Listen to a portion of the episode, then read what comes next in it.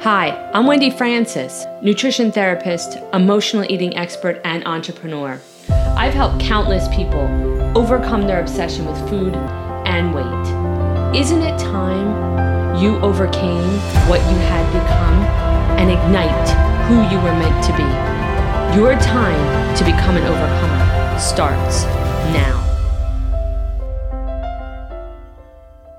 Hi, everyone. Welcome to another edition of Overcoming Your Emotional Eating.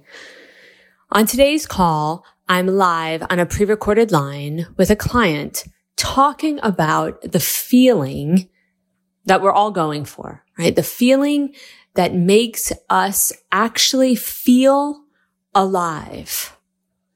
What's that about? We all want it. We all seek it. We can seek it in good ways or in bad, in addiction or in health. But we all seek that feeling. And the reality is food can come in the way of that. On today's call, you'll hear me work with a client around this topic. Take a listen and see what it means to you. And if you like this podcast, please rate, review, and subscribe to this podcast. I'd love to hear back from you. Thanks for listening.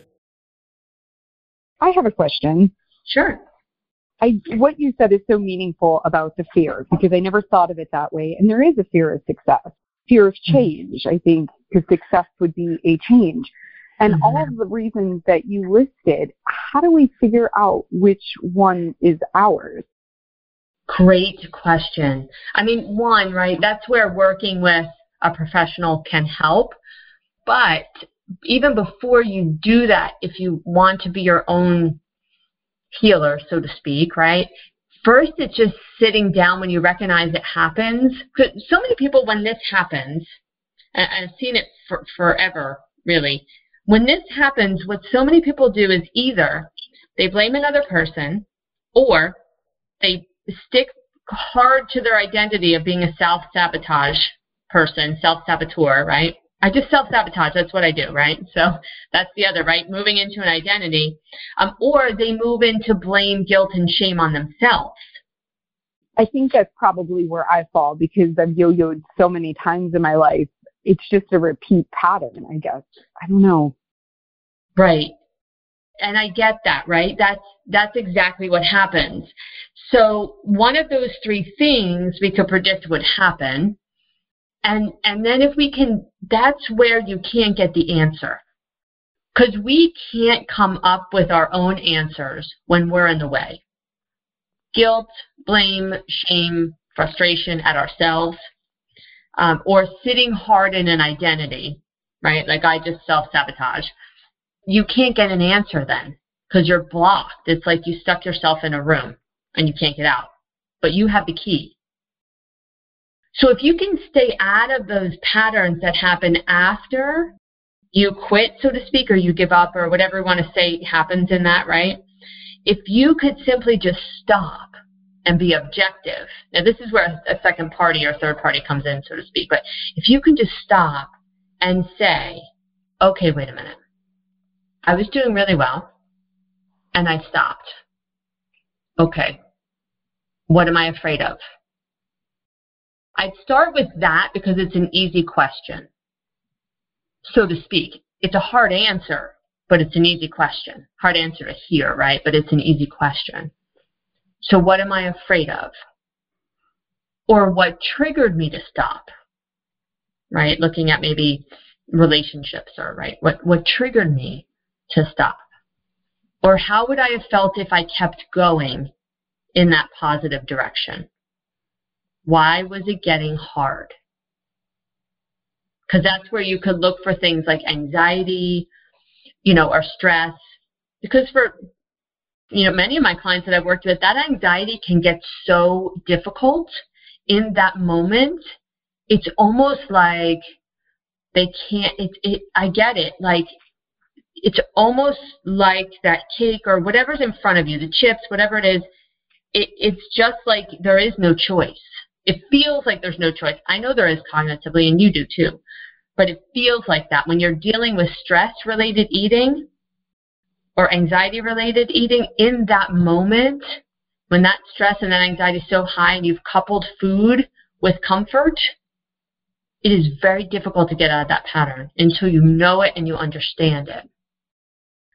So first is just asking yourself a number of questions and being very objective, just like I just I was. Right? If you hear me ask those questions, there's no judgment in any of that. In fact, I believe in non-judgment all the time with ourselves because we're only doing the best we can in every moment. And I also know you can't get answers when you feel bad. Does that help, caller? It, it does. Do you ever see like a cockiness in people? Like, oh, I took it off.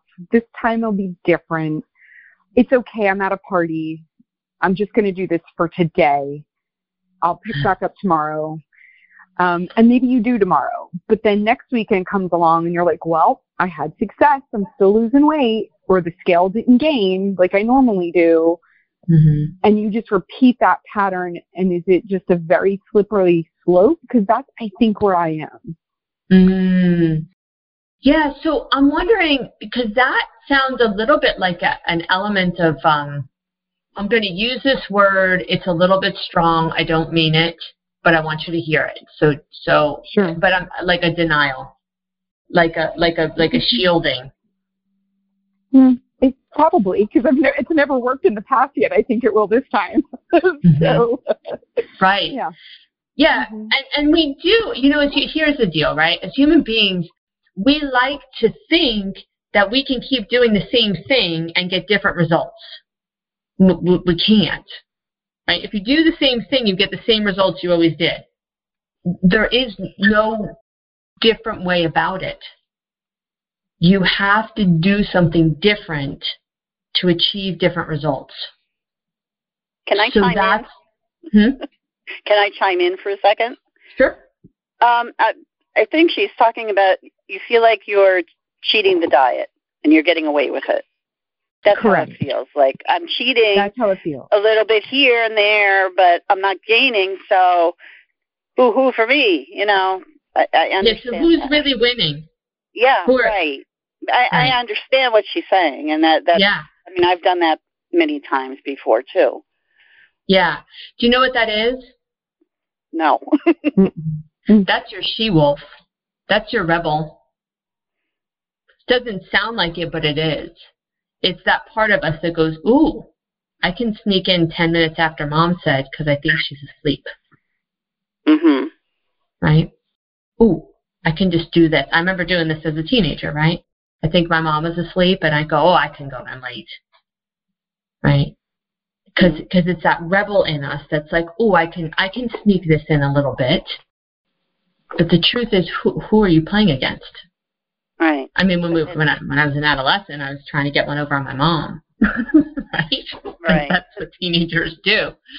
But like she said, it it's a slippery slope, and eventually you say, oh, well, I'm tired of doing this and, you know, eat a little more here, a little more there, and just kind of, well, now I blew it all together. And that's the because you, I get sometimes. Yeah. Yeah. Well, because mm-hmm. you give life to that she wolf, it becomes about that rebel. Mm-hmm. Right? So then the rebel can rebel, and then you can be a good girl. And then you can rebel, and you can be a good girl. But in that, then, you're not aligned. You're not all together working towards the same common goal.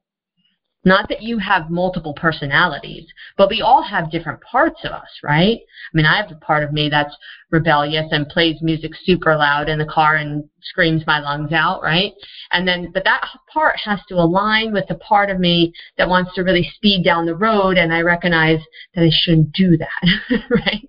So, right. so mm-hmm. we all have those different parts of us. I want you to hear that I'm thinking that, you know, you have different personalities, but we do have different parts of us. So the more you let that rebel not really talk to the good girl, it's like you're either one or the other. The truth is you're both. You're both. Stop scrutinizing the rebel and loving the good girl. Because you need both to survive. And the rebel and the good girl need to be in your life and not in your food. Rebel in life sing a little louder, dance a little more, sleep in later, Get it out of your food. That sounds like fun. Listen, come to my house. my, my my kids get a kick out of me because I I fully believe that as I fully believe, and, and it may happen for men too. I'm just not a man, so I don't I can't relate as much. But I really believe as women that you know, one we we're taught to be good girls. I mean, it, it's all over. And the truth is, we need rebels to survive. I needed a rebel to survive growing up. Thank God for my rebel. And so now I honor that part of me and I let it live in my life. The, the more that we keep segmenting off parts of ourselves like that and putting it in our food, the more our food, our emotional connection with food is going to thrive. Right? So that part, you know, what you were speaking of at first can be a little bit of denial, but it could also be a little bit of that rebel starting to like take take, you know, voice, so to speak. The truth is nobody's really winning that. Like put a if you put a if you put the rebel part in your life, you could really win. I mean, maybe don't sneak in late on your mom if you're like 45 and she's 80 now. like that might not work out for you. But allowing yourself to not always be the good girl in life. You don't have to please everybody. You don't have to do good by everybody all the time. Do right by yourself. And then it all falls in line. Doesn't mean you're callous or hurtful to other people. I'm one of the most empathetic people. Absolutely. But I check out if things are good for me before I do them. Am I too tired? too stressed, too worried, too whatever. It's really important for us to do that because you don't have to be the good girl anymore. In fact, it's a lot funner not to be. That was a long answer. That's a good one, though. yeah. But I believe it. I believe in it wholeheartedly. You can hear my passion because I believe that we don't we don't teach our our young girls. And and again this can happen. I, I know what we do to I know what we do to little boys too. We tell them not to cry. And we tell little girls to be good girls. And then we have to put those different parts of us into other things or we have to numb them quiet them somehow. And that is the sin of our nation realistically because we need those other parts of us to survive great question did that help answer that i know it was a long answer but did it give you some nuances to think about Definitely. It definitely gives it perspective. And whoever helped me, uh, thank you for helping me to articulate it. Um, I think it's something we all feel mm-hmm. at, from time to time. And it, it's just so hard to identify. And I like what you said about rebel in different ways and not with your food. So that's definitely a behavior change. Mm-hmm. And I have to it's, figure out what that is. Yeah. And it's, um, it's more than a behavior change it's it's almost a psychological alignment change. And and I mean that because we segment off from that rebel and we don't know how to get her back. Because it's about the feeling you get. It, for everyone on the line and for anyone that listens back to the recording, there's these feelings, right? You guys can probably remember it. Um, a feeling when you were younger, teenage years, that you did something rebellious and it felt really enthralling, right? Invigorating. You did it for whatever reason. Yeah, like I can remember going in late because I was outside, and I won't name his name, but with I was outside in the bushes with a boy, and he was super cute and it was what it was, right? Because I was 16 and I was rebelling against my mom. And but there was that feeling. It wasn't about the behavior and doing it. It was the feeling that you get because you feel alive. You feel alive. So the psychological alignment comes back to being in your body, mind, and soul alive. So do things that make you feel that way. And don't tell anyone I said to go out in the bushes with your husband or your boyfriend. you can do it, Just don't tell anyone I said to do it. that's the feeling, right, that we're looking for. That's the feeling that that rebel is looking for. Is to feel alive, to feel free, to feel young, to feel carefree, to feel spirited. I mean, the list can go on and on, right? But that's what we want. But what if food did that for you and it's a I food that's not healthy? What do you do instead? I know, right? Yeah.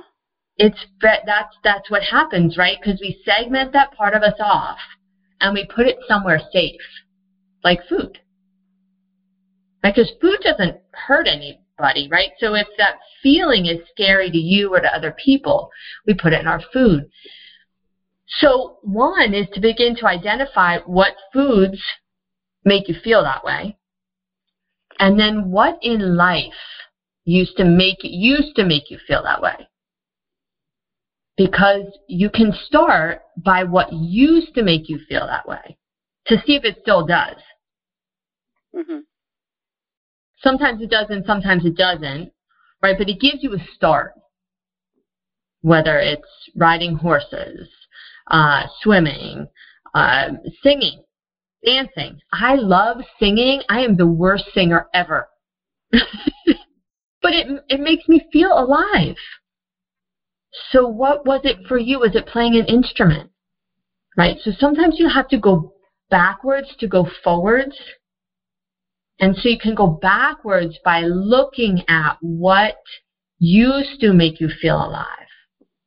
And then try some of those things to see if you're on the right path. And then you can recognize if you have a list of the foods that make you feel rebellious or make you feel alive, if you have a list, then you know when you're going towards those foods or you're craving those foods that you really are craving something in life. It's not really about the chocolate cake or whatever that, you know, whatever that food might Mhm. fall under for you. It really is about how you're feeling in life. And then your solution can come in life. That doesn't happen overnight. So I know I know what I'm saying. I know there's a work in progress there, but I'm just kind of giving you a snapshot of what needs to be done to do that. And there's a little bit of a process behind that. But it can it can be done. It's just knowing what to do and then implementing. And then continually implementing. Because old what do they say? Old habits die hard. Is that the phrase the, the phrase? hmm So it's just really recognizing, you know, what you'll be doing and changing that. Thanks for listening. If you like this podcast, share it with a friend. Rate, review, and subscribe. You never know who you'll help become the next overcomer.